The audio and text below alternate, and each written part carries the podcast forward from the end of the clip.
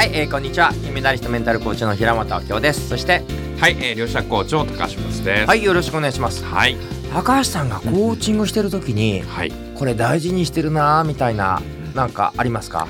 そうですね。やっぱりこれコーチとしての、うん。やっぱあり方っていうのがあると思うんですね。あり方あり方、それはですね、うん。例えば、えー相手とも波長を合わせる。例えば声のトーンとか、話し方とか、えー目に見えないこうエネルギー気とかですね、うん。うんまあ、それを相手に波長を合わせることによってだんだんこう信頼関係、ラポールがこう築きなの。だからまずはうん。相手が、えーうん落ち込んでたらこっちもちょっと落ち込み気味だし、うん。相手がすごいエネルギッシュだったらこっちもエネルギッシュやってくし、うん。相手が早口であればこっちも早口話すし相手がゆったり話すだったらこっちもゆったり話すみたいな、うん。相手とまず波長を合わせるっていうのはすごく大事かななるほどファーストステップは波長を合わせる、そうですねそうすることで信頼関係信頼関係。そうするとはい。ラポールは築きます、うん。でだんだんそうするとその相手の動きと自分の動きがどんどんこう波長が合ってきます合ってくる。合ってきますね、でそうするとどんどんこう引き出しやすくコーチング傾聴がしやすいうん。感じなんですね、うん。であとはですね、やっぱりこう赤ちゃんのようにニュートラルな状態、もうジャッジをしない、うん。相手がどんなことを言おうがもうただあるがまま「あうんそうなんですねあーああそうなんですね」ってうなずいてうん。聞いていくうんというのがすごく大事で、うん。まあ、そこでなんか自分の価値観とか考え方をジャッジしてしまったり判断しちゃうと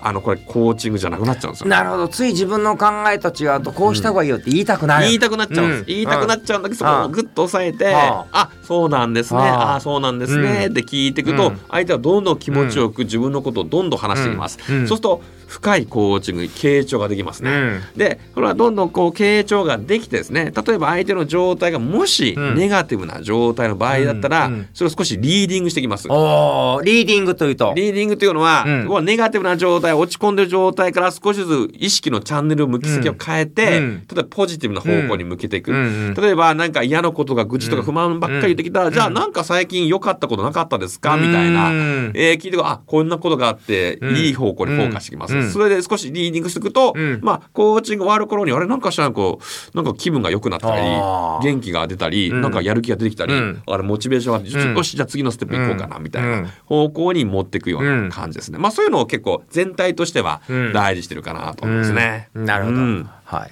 ぜひじゃあ高橋さんのコーチング受けたい人になんかこう、こういうのをこう大事にしてほしいとかもしあればあ受けたい人ですか？受けたい人。受けたい人はもういつでもですね。あそうなんです。いつでもまあウェルカムなんですけども、はただまあそうですね、まあ、はい。まずはうんやっぱり自分、うーんと今何かお金とか人間関係仕事とかですね、うん。まあ、何か悩んでることがあって、うんうん。やっぱり自分がなかなか自分ではなかなかどうしたらいいかわからないっていう方はぜひですね、うん。あのコーチを受けてみてですね。でそうすると方向性が決まったりああ。まあ、やなんか悩みがあればブロックを外れたりですね、うん。まあ、元の状態もあるんですね。